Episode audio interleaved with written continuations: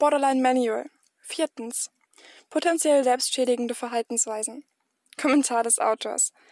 Wenn ich anfangen würde, hier Kommentare einzubauen, sprengt das den Umfang des Textes. Ich mache einfach ein eigenes Kapitel dafür, also keine Angst, das hier ist nur der Anfang. Kommentar Ende. Es ist eins der bekanntesten Vorurteile, Borderliner sind die, die sich ritzen. Doch es umfasst so viel mehr. Auch Drogen, Sex, Kaufsucht, rücksichtsloses Fahren oder Spielsucht gehören dazu. Auch ein Mensch, der wissentlich immer zu viel isst oder Sport treibt bis zum Zusammenbruch, schadet sich damit selbst. Es gibt so viele Möglichkeiten, sich selbst zu zerstören, doch Sport oder Alkoholkonsum sind für die meisten verständlicher als das Ritzen und in der Gesellschaft ganz gut akzeptiert. Verschiedene Verhaltensweisen haben außerdem auch verschiedene Ursachen. Man will häufig Gefühle unterdrücken. Man will endlich mal wieder etwas fühlen oder einfach etwas anderes fühlen. Man trinkt, um Ängste fallen zu lassen, schlafen zu können oder zu vergessen. Man nimmt Ecstasy, um glücklich zu sein, besseren Zugang zur Liebe zu finden oder nochmal Nähe zulassen zu können. Man nimmt Upper, um aus dem Tief zu kommen und Downer, um wieder zur Ruhe zu kommen oder um zu betäuben. Man geht Frust shoppen, um die Depressionen in euphorischen Kaufräuschen zu vergessen oder gibt sich mit 250 auf der Autobahn nochmal den Adrenalinkick, der einen den Alltag vergessen lässt. Jeder lebt das anders aus, aber das Ritzen ist und bleibt das große Fragezeichen. Also machen wir später einen kurzen Exkurs dazu. Für den Moment muss das hier reichen. Tipps für Betroffene. Es ist okay, wenn ihr noch keinen Ausweg gefunden habt. Es ist nicht schlimm, wenn ihr wieder zu diesem Mittel gegriffen habt. Macht euch nicht selber Vorwürfe dafür.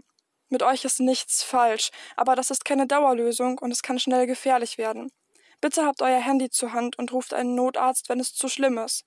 Bitte sucht euch Hilfe, bevor es zu spät ist. Ruft Freunde an, geht zu einer Vertrauensperson, redet den Schmerz heraus, findet einen Weg, euch auszudrücken, ohne euch zu verletzen.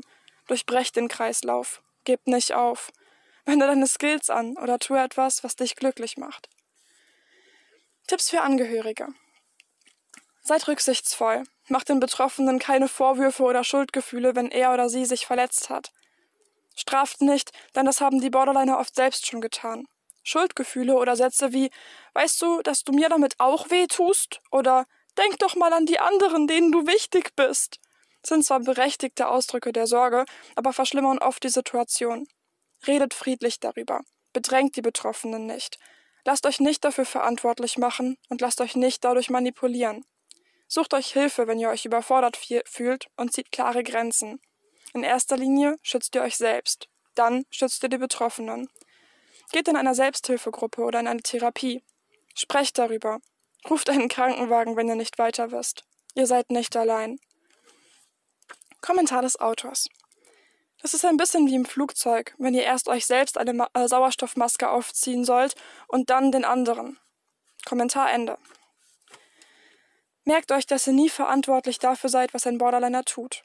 Wenn du dich mit einer Situation überfordert fühlst, mit einer Suiziddrohung, einer Überdosis oder ähnlichem, dann ist es okay, einen Krankenwagen oder die Polizei zu rufen. Doch rechne damit, dass der Borderliner sich davon verraten fühlen könnte. Dennoch zählt in erster Linie Sicherheit und es ist wichtig, dass klare Grenzen gesetzt werden, auch wenn Borderliner Grenzen nicht so besonders mögen. Nur so können Betroffene lernen, selbstreflektiert und in Eigenverantwortung zu handeln.